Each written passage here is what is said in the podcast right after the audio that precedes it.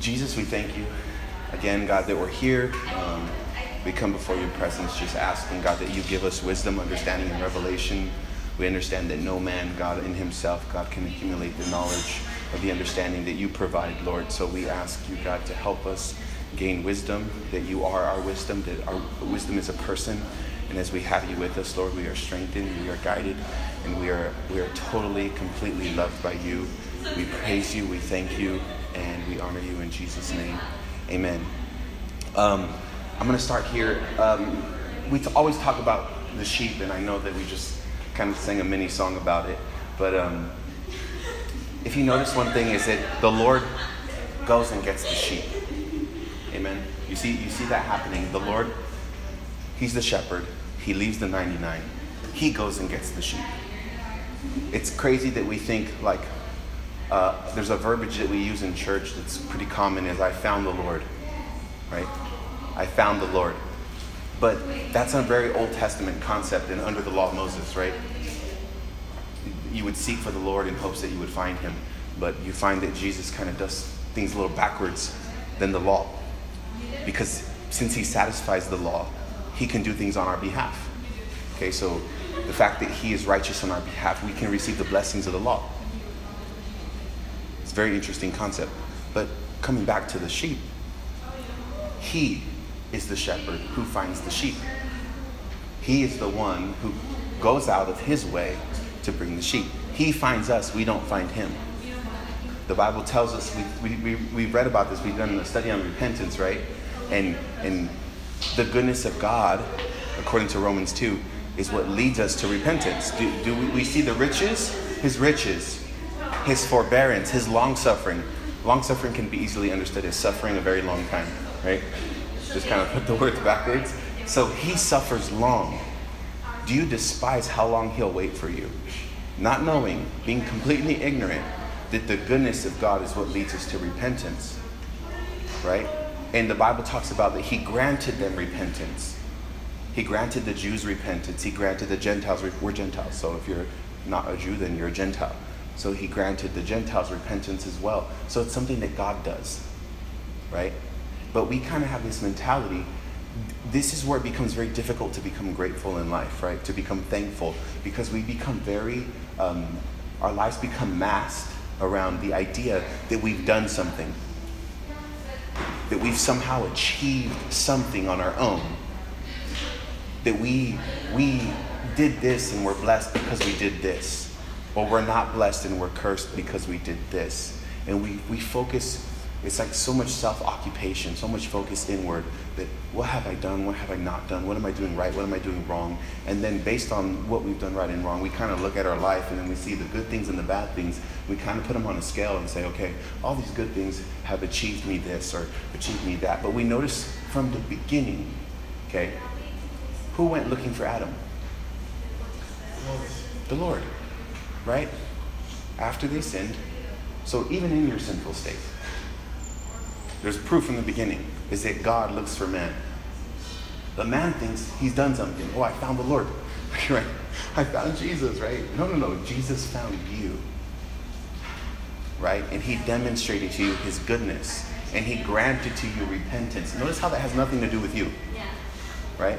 But in Christianity, we've been taught to make it about us. We read the Bible, we open it, flip through the pages, and then look, oh, where's me in here? Right? Where's me? Where can I find myself? And God's like, no, no, no, that's not going to help you.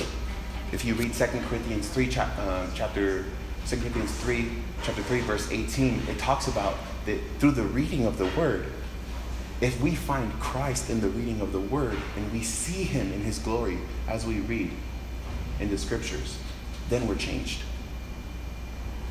So there's the equal opportunity for all men, right? And the word doesn't have to literally be the book. It can be through someone else's life. That's why Paul says we are living epistles. Our lives are living Word of God. We're living examples of what God can do.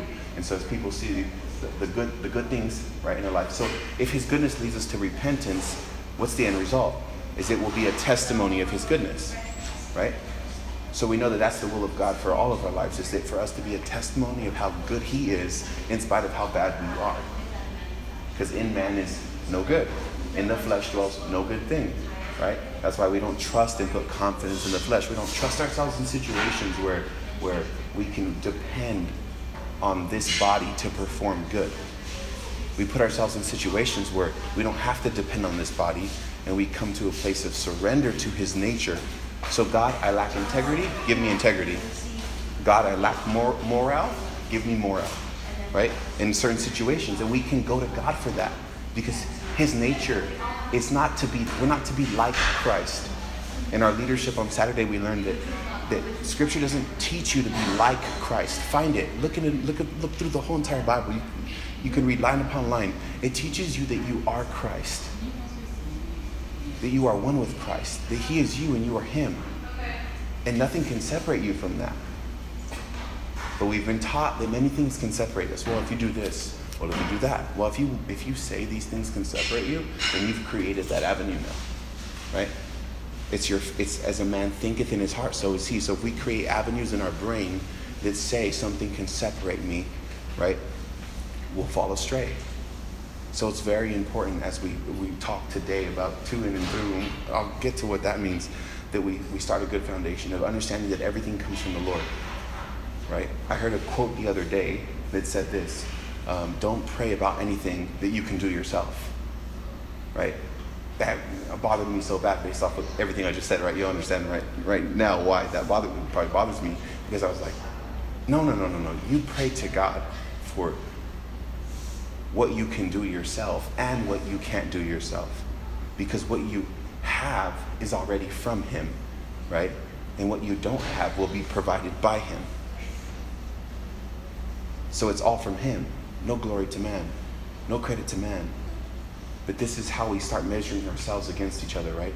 Is it, oh, like I, I've done this and I'm this now, and I'm this and I'm that now, and then, okay, but I've done more and I've been here longer. And then it's like, you know, we kind of put these measurements of, of, of what we've done, right? But what Christ does is he is the grand equalizer of all men. All have sinned. There's none good, no, not one, not a single one. Any, in the worst of man is a, can be accomplished by any human if put in the right situation. The worst that you see of mankind out in the world can be accomplished by any one of us in this room if given the opportunity and put in the right situation. Because our heart is deceitfully wicked, it's, it's, it's innate, right? This is where you can learn to become truly grateful. This is how you can become truly grateful because when you do see good, now understanding your original state, your state without God, right? You see the gap and you're able to be grateful. Genuinely, not fake, right? You don't have to try. Have you ever been in a situation where you didn't you weren't fully mature about God yet and you kind of felt like, why am I thanking God for this? Why am I praising God for this? It kind of doesn't make sense. I felt, I felt like I really worked really hard. I did a lot here, right? And when we put our eyes on man and we put our eyes on ourselves, that's the road to disappointment. Because no person will meet your expectations. Man will always fail you, right? But when you put your hope in man, that's where in their flesh, and you put confidence in their flesh, right? To perform that which is good, it's disappointment. It's a road to disappointment because none of us are perfect. So then what hope do we have? Our hope is in God right? He's the constant. The only place I put my hope is in God. He's the constant. He's the one that never changes. He's the one that's always there. He's the one that's always the same, right? He's the one that loved you, loves you, and will love you. Do the worst of yourself, do the best of yourself, because our approach to God is never on the basis of us, okay? So, having said that, in Galatians chapter 3, um, verse 1, we're going to read from the scriptures. And I want to open something up to you because this is very important. With this as the foundation, right? This is very important because in Galatians, this man named Paul, Paul he, he's an apostle, a, a, a, grand messenger of God, right? Sending the message of the gospel all across uh, the world, the known world at the time. Okay, he's spreading this message, but this is a Greek church. Okay, this is a Greek church, Galatians. The name in itself speaks Galatia, right? It's not a, it's not a Jewish church. But there was Jewish synagogues in Galatia. Okay? And so what ended up happening is the gospel comes to Galatia. It's spread among Galatia, right? But then you have these Jews who uphold the law of Moses like to the T, right? They do Sabbath, they do all the rituals, they don't eat pork, they don't eat shrimp. You know what I mean? I don't know who doesn't eat shrimp, right? But but and so what they were trying to do is impose the law of Moses onto the Galatian church. Okay? And so Paul, and they fell for it. So all these people in the Galatian church were like, well, yeah, like, well, let's, as grown men, go get circumcised, you know, as, as and let's go do this, let's go do that, let's, let's abstain from this, let's go do that, right? It's this whole process of, of, of becoming right with God, right? Or continuing to be right with God because you're made righteous by faith, right? You believed in Jesus and He did on the cross for your sins. Amen? But then, here's what here's here's modern in modern day how we've done it. We've put stipulations to maintain it. You want to know how you you remain righteous by faith? Here's a list. Here's a list, right? We we kind of put two you know uh, the commandments, right? We we get the stones right, of the law, and we say, You're made righteous by faith, but here's how you maintain it. Then we bring back the law into the conversation. You need to keep the law. The Lord says, Love Him with all your heart, with all your soul, with all your might, right? And you're like, I try, but I can't, right? I try, but I can't. Like, I don't know about you guys, and this is like gonna be weird to confess, okay? So don't throw a stone at me. But I'm not always in the mood to be loving the Lord. I know everyone is like, I know some people say, oh, I always love the Lord. Okay? But I'll, I'll be the first one to say there's moments where I'm like, man, based on some of my actions, I don't really think that I love the Lord as much as I say that I do. You know, I, I question it. I look at it and I'm like, do I really love God the way I say I do? Right? As much as I say I do. Because we emphasize that a lot. Oh, I love him, I love him, I love him. And then we end up like Peter, right? Peter, I love him, and then you betray him. it's, this zealousness to love him and then end up betraying him. And we've done these studies, right? Where you see John. John says, I'm the beloved, I'm the most loved. I'm the most loved by Jesus. He never says, I love Jesus. He's the one that's saying, I'm loved by Jesus. Lays on his chest, is the only one at the foot of the cross. He's the most faithful, the most committed, gets the, the best revelations. He's the one that wrote the book of Revelations when they tried to put him in a boiling pot at age 90, he didn't boil, he didn't cook. You know, God said, No, my beloved John is not food. Right? We're not, we're not, we're not cooking John. We're not. Not today. So what people try to do is they say justification by faith. You're right with God by faith, but right that everything you know when I heard there's a statement where you say when you say but it kind of diminishes everything before, right? You know when someone says like, oh, can you do me a favor? And you're like, yes. And then you're like, okay, cool. And then, but it's like, well, wait, what's the but for? Come on. And then, here's the law. They say, but the law. Okay? So when we read from Galatians 1, that's the context. It's giving you kind of a bigger picture. So um, verse 3, chapter 3, verse 1 says, O foolish Galatians. And I want you to know this word foolish in English can be looked at as like this is a harsher word than like stupid. Okay, but that's the that would be an English equivalent from Greek. It's a harsh tone. It's not a soft toned word. It's a harsh tone. O foolish Galatians, who has bewitched you? So not just saying to bewitched you, but who put a Harry Potter spell on you? Right? Who put a spell on you? Who casted a spell on you? That you should not obey the truth. Look, angel, it says obey right there, right? Obey, obey. Well, what's the, what truth? What truth? Right? What truth? Before whose eyes Jesus Christ has been evidently set forth crucified among you. This only what I learn of you. Okay? He says, This is what I want to learn of you. Did you receive this spirit by the works of the law or by the hearing of faith? So he's saying this when the Spirit of God fell onto your life, okay, did you receive it because you were obedient to God through the law Or did you receive it because you heard you could receive it in spite of yourself because of what Jesus did on the cross? You heard you could receive it and you believed you could receive it in spite of yourself, therefore received it, right? Which one? Did you receive it because you were good? No, because if you if the law was the pre prerequisite, uh, right, to receiving from God, we would all be disqualified. Okay? So he's making a point here. He's starting off very strong, right? Because this is just like receiving the Spirit, right? What about some more tangible things in Christianity? Then he says, verse 3 Are you so foolish, having begun in the Spirit, and are now made perfect by the flesh? So you began. So he makes the point here. So this is your walk with God, right? This is heaven, capital H.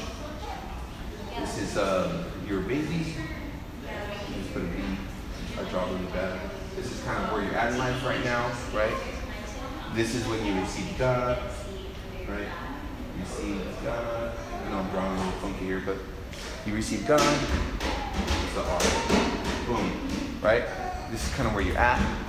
When you first received God, okay, did you receive God because you were holy, because you were good, because you were righteous, because you had good behavior, because you knew how to do the right things, because you had perfect moral, because you had um, um, moral standards? No. Right? Here's, here's a story about someone like that. Someone who thought that was rejected by Jesus. Rich young ruler. He says, I've done the whole law. Right? And Jesus says, okay, well, sell all you have. He had money as his God. Right? So he, he broke the law, but Jesus made him aware of the law he was breaking, having other gods before me. Then he's like, I can't. So he walked away, self condemned. He had the opportunity to make God first, but he rejected it. Right? He rejected it. And so he kept his own self righteousness, walked away sad. So you see that when you first received God, were you made, were you able to receive God because you were good? No. So why in the world, on any basis, would we expect anyone to change anything about their life on the first day that they meet God? Right? We study Abraham. What about Abraham? Abraham, remember, Abraham meets God 20 years later, then he believes God. 20 years later, then he produces works. That's the time frame. When he offered Isaac, when he offered a, a work that was um, a work above all works, right? That was acknowledged by God as a good work in the book of James, where it says faith without works is dead. That's what that's about. Is it after 40 years of being introduced to God, 40 years, then he produces a notable work. Right? So why? So it's like towards the end of his life. Right? So this whole time, he was made righteous by faith. So he says right here, when you, having begun in the spirit, are you now made perfect by the flesh? Right? So it's justification by faith, and then it, now it's justification by works. Right after, right? That's what it's saying. Do you think that now, after you've been made right with God because of what Jesus did on the cross, at this point, do you think that you maintain your standing based off good behavior? Based off doing the law? Right? He says, Are you so foolish? So this is negative. This is not a positive thing. Right? This is a knock on the people. He's, he's knocking on the people. He's, he's saying, You're foolish to believe that, to think that you can start in the Spirit, start with justification by faith, and then end with being made righteous by your behavior. See, you're standing with God at never at any point in your life has to do with any of your behavior. People think if you teach this, people will go out and sin more.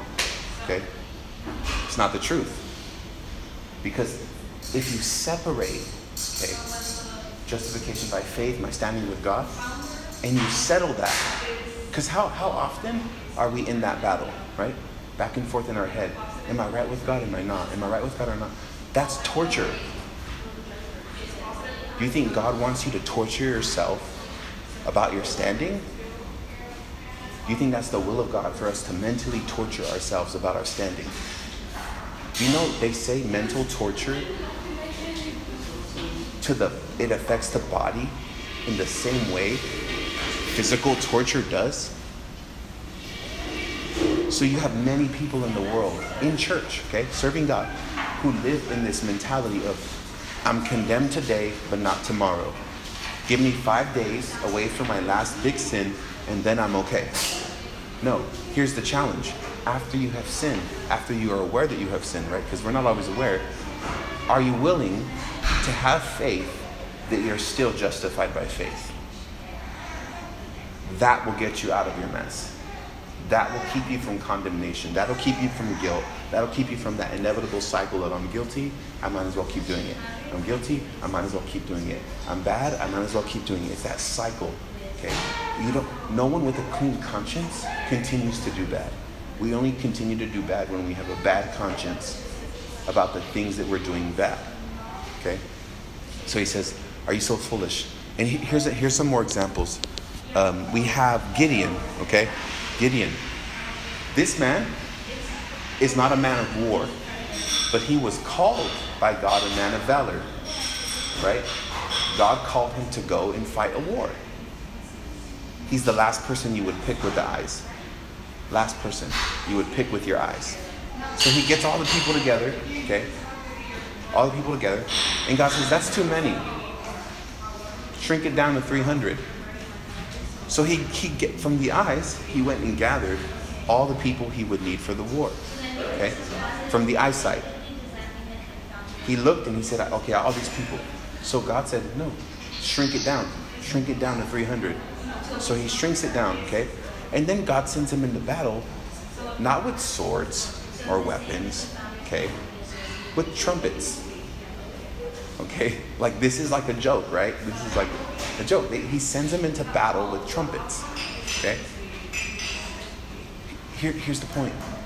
At no point, God called Gideon, okay, a great man of valor, because that's what God was going to make him. That's not what he was. It's obvious from the story. That's not what he was in any case. But it's who God said he was. Okay? Now here's here's the here's the connection. Okay, you start in the spirit and are now made perfect by the flesh. Okay? When you think about his story, at no point, at no point was he able to be made perfect by the flesh. At no point could he rely on himself for this war. God needed this war. For his people's sake, God needed this war to be won. Okay? But he knew, God knew, from a technical standpoint, there was no way they were going to win. So God knew he had to do it by miracle. Okay? God knew that he had to do it by miracle. So he didn't need a man with stature, with strength, with power. He needed a man who would be dependent so that he could do it by miracle. Okay? God wants to give you victory in all the challenges of our life, the most difficult things. He doesn't want it to do, he's not always in the business of doing it just the technical standard way. Okay? because we won't give him glory. We won't see him in it. Our eyes are too focused on us. That we think, oh, I did all this effort to achieve this, right? And if we if, if we will give ourselves the credit at the end, God often won't choose that path for us. So God sometimes through our own mistakes will use those situations to create a miracle circumstance where you have to be dependent the entire time by faith on him that He's going to provide, that He's going to make the way, that He's going to do it, or else that it won't be done. Does that make sense? Amen? So he's making a point here because this isn't everything. This isn't just in one thing. Okay? This isn't just about your standing with God. Okay? Because he says here, have you suffered so many things in vain? He says your suffering will be in vain. Okay? Here's a complicated I'm gonna try to simplify something complicated because it's it's there. Have you suffered so many things in vain? Your suffering will be in vain if you think at any point that your victory is by what you do. Okay? Because anytime that you approach God by what you have to do or your own goodness, it disqualifies you because you put yourself under law. Those who seek to be justified by the works of the law fall from grace. Okay? So if we approach God seeking, if we approach our victory with, with good works and thinking, oh, I, but I did good, I should deserve this, right? You're immediately disqualified from grace in that situation. Okay? So when he says, even your suffering becomes in vain, your suffering only makes means something to God in the bigger picture of life when you're under grace.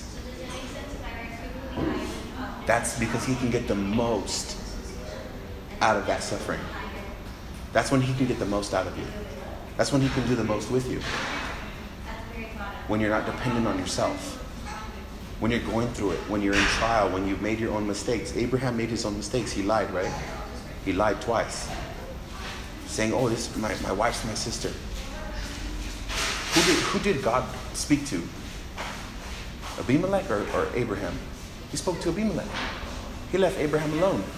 And Abraham's the one that made the mistake. And this man was justified by faith, right? So as long as you stay in faith that you're the only way you can be right with God is because of what Jesus did. But but Angel, there's proofs every day that I'm not right with God based off my behavior. That's why it's by faith. Apart from feelings, apart from what you see, apart from the many proofs every day that you feel like, man, I don't have standing with God. But it's never on that basis in the first place, okay? So even your suffering can become in vain when we think that our standing is by what we do.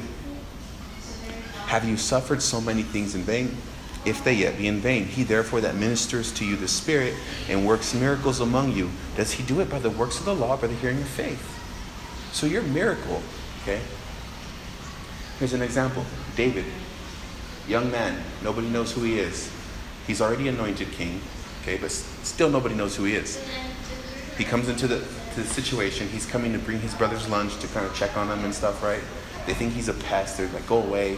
This is a real man's war, right? They're, they're battling it out with, with Goliath. So they're sitting here, Goliath's over here, and there's this like valley, right, that they're kind of battling. And then Goliath says, you know, pick one, one man. Let's do this like the old way, right? Like a, mo- like a movie.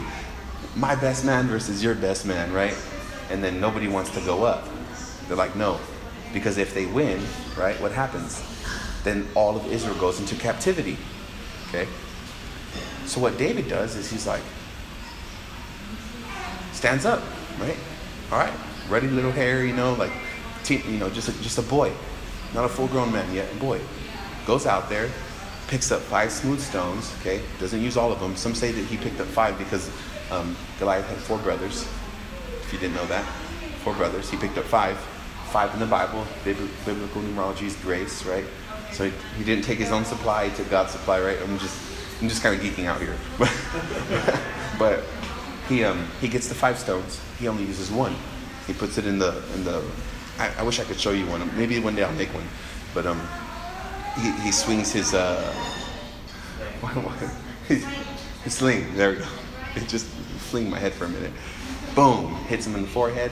Takes his own take takes Goliath's own sword. Ends it. Right. Finishes Goliath. Okay. But he says some key words before he goes against him, and he says, he first calls him an uncircumcised Philistine. Then he says, I don't come to you by strength. I come to you in the name of the Lord. So David makes, makes a, a very clear point here to, un, to understand is that I'm not about to beat you up or take you out because I'm some talented warrior. I'm not here to gain victory for my entire country and enslave your entire country, right? Because I'm some gifted magical, powerful, um, secret soldier warrior. You know, he's not Captain America back there. He is just anointed. All he has is his dependence on God. And he would play his harp and he would sing songs in the field to God. There's 22 um, letters in the Hebrew alphabet. And did you know David's harp actually has 22 strings for each one? for each letter. And then when you um, when you play them in Hebrew, they make noises that are pretty like like musical. So it's, it's like I mean there's perfect there's perfect understanding in it all. A harp doesn't have 22 strings, but David's harp does. So it's, it's just so so beautiful in how like the Bible is so accurate and so pinpoint. But it's all for the purpose of showing we are men of failure, of struggle, of weakness, and we only thrive in God's kingdom when we're dependent. So you can willfully make him the answer, or you can, I'll put it this way when you gave your life to God, you willfully made him the answer. The moment you gave your life to God, right? You made him the answer. So whatever happens in between, between the moment you gave your life to God and right now, whatever's happened in between, okay, is trying to get you back to a place of dependence on God. Because that's your most blessed state. Okay, so that's what he's saying here. He, therefore, that ministers to you the Spirit or works miracles among you, does he do it by the works of the law, by the hearing of faith? Does he do it because he's obedient to the law? Or by the hearing of faith? Is it by faith or is it by obedience? And remember, he starts off by saying that you shouldn't obey the truth. There, there's an obedience to the law that's under the old covenant, but the New Testament obedience is not to the law, it's obedience to faith. It's the obedience to have faith. When you see the many proofs that you're a sinner, you obey by having faith that you're still righteous. When you see the many proofs that you're sick, you obey by having faith that you're healed. When you see the many proofs that you lack, you obey by having faith that He's divine in His providence over your life. That's the obedience it's talking about. Why? Because this is the full context of what it's saying.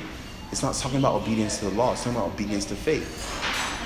Then he says here, even Abraham believed God, and it was accounted to him for righteousness. Know ye therefore that they which are of faith, the same are the children of Abraham. Okay, so Abraham lived long, healthy, wealthy, was provided for, was taken care of, had had everything he needed. Okay? He even got his miracle baby, everything. And it's saying here, it's comparing, it's saying, when you are under the faith of Abraham, right? You become a child of Abraham. That means a, a person who can inherit the blessings of Abraham. So we can go back in the story of Abraham, right, and see that even though in this moment, okay, have you ever seen those wealthy people that don't dress like it? Right? But they have this tremendous confidence about them. If you've met them before, you've met someone who's extremely wealthy, right, and but doesn't dress like it, there's a there's a confidence about them. It's just kind of weird. You're just like, like something's different about that person, right? Because they have the confidence that the bank is full. They, oh, I got a parking ticket. Too bad, right? They can pay it, right? Oh, like you're going to jail. I'm not worried. Got money, right? like there's there's a certain confidence. I'm not saying that's the situation, right? But there's a certain confidence in what God is giving us, spiritually speaking, with being inheritors or, or, or, people or receivers of the inheritance of Abraham, you have access to it. Okay? We are to have the same confidence in God concerning our health, concerning our provision, concerning our sin, okay? Concerning our anxiety. We can have the same confidence in God about his provision for those things because the bank is full. The spiritual bank is full. That's why he says, I am, right? Or in, more importantly, um, it's better translated, I become, that I become. When he says to Moses, when he meets Moses, and, and Moses says, What's your name? Which I tell him your name is. He says, I am that I am. It's better translated, I become that I become. It's a blank check. So this is the thing, is we think our provisions for these things are on this side of the coin. Where there's none, right? Where it's subject to your bank account, where it's subject to your fitness level, where it's subject to your knowledge of healthy eating, where it's subject to your ability to, to breathe right, to master your anxiety, right? We come from this angle thinking this is the answer. Thinking these, these outside things are the answer, but the answer isn't there because you're a child of God. Your answer is always over here. Your answer is always over here in this invisible, un. It doesn't stop the supply. It's never ending, it's there. So when you go into a situation and you grow worrying, right? Even Jesus said, Which one of you by worrying can add one cubit to his stature? What can you do by worrying that can add to your life and make it better? Nothing. So why not put him as the only hope and the only source of your answers in your right? In all things. In all things. He has to be the only answer in all things. God i'm struggling. When i was younger and i was like god i'm struggling with commitment to certain things. Help me right? I would pray that prayer because we demand commitment from ourselves. No no no. People would just tell me no you just need to be disciplined right and I understood young, it doesn't work that way. You just can't muster up discipline. It just doesn't happen overnight. Right? I'm not going to try to make myself perfect by the flesh. I'm not going to try to discipline myself. What I'm going to do is I'm going to go to the Lord and I'm going to say, I need your nature to step in when I'm not so committed, when I'm not so focused. I need you to step in because we are one. I am you, you are me. You said that in your word. You said that, not me. I'm not making this up. I'm not trying to be a Buddhist per se either, right? But he said, we're one. So if you're if I'm you to the world, then I need you. You're my only option. You're the only way I'll make it. You're the only way that I'll get well. You're the only way. You're the only way. You're the only way. And I'm trusting that you're the only way. And guess what? And if you don't come through, I'll see you real soon. right? We win either way. But it's a confidence that you can have in life. Okay? Because this is settled. It's settled. It's settled. Everything the devil's trying to do in our lives is to get us to a place where we don't believe it's settled. That's why he comes to you and he says, I'm worthless. But you don't know it's his voice. So what do you do? I'm worthless. Right? He doesn't talk to you and say, You're worthless, because then you'll know it's him. It's like, it's like, no, he says, I'm worthless. I'm not going to make it. I have no hope. I'm at my last, right? So that's what he does. And so he's trying to convince you that it's not settled. And I'm here to declare to you today that it's settled. Okay, now for my message. like, I'm wrapping up, guys, I promise. Um, I feel like God took me a different direction right now. Um, but to and through. To and through, okay? This is how God works. If you want to learn God's process, God does have a process. He's organized, He's beautifully organized. Um, he can break out of His process at any time. But concerning man, he, he always approaches man. So he comes to man. Okay? He comes to man. He shows up, right? To you. Then, as he comes to you, you have an option. Will you let him work in you? He's there. Will you acknowledge it Will you let him work in you? Because once he works in you, then he can work through you. Okay? And once he works through you, then, coming from here, okay, you can be a vessel used by God to help someone else's process. Because once it goes through you, it goes to someone else, in someone else, and through someone else. This is his process. He came to the disciples, then he lived in them, then he worked through them, and then everything they did went to other people. Well, it's not biblical, Angel. No, it's biblical. Trust me. It's, like, it's there. It's in the broader concept of, of how he dealt with people. So God will use situations to present himself to you.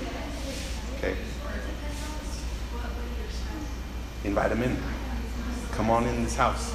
Come on in this body. Live here. Live here. This is your home. Some days, I'm letting you know, God, some days I don't want it to be your home, but you can live here. you can live here. I'm not always perfect in my intentions, but God, give me your intentions. Let me feel your intentions. Let me feel your heart towards me to change my intentions, to transform my intentions, because my intentions aren't so good all the time, right? In. Okay. And then he won't leave you, of course, but he'll go to someone else. He's going to. He's working to, in, and through. To, in, and through. To, in, and through. Think about your experience, right? You when you came to God. He spoke to you in some way. You felt him in your heart, right? Then you invited him in, okay? And then it, you were changed so much by his goodness, right? To a certain degree, right? Because we're not perfected yet. We won't be until we get new bodies.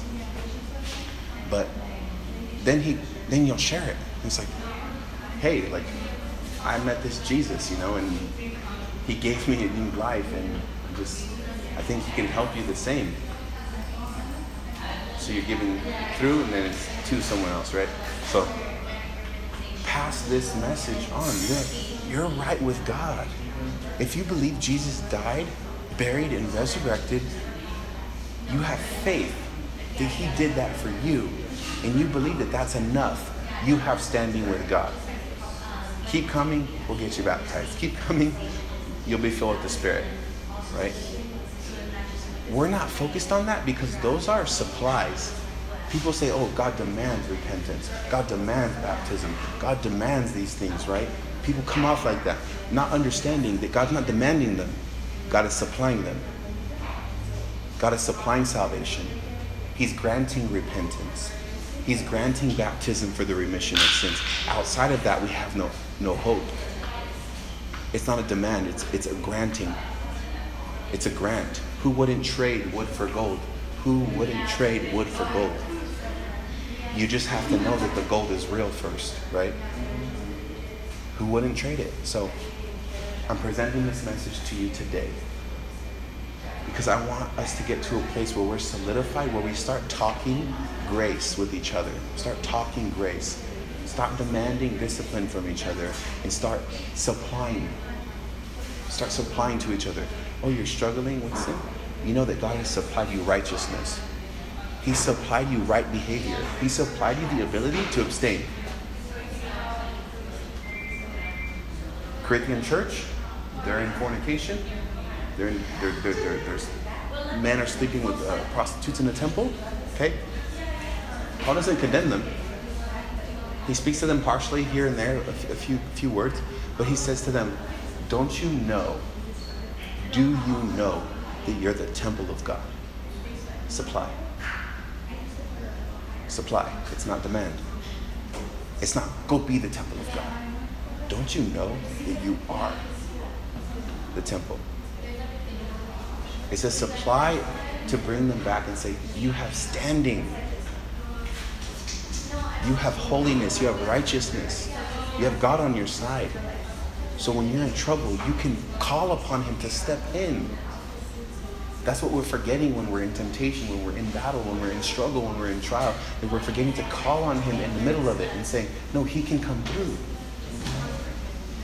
Right? Responding with faith. So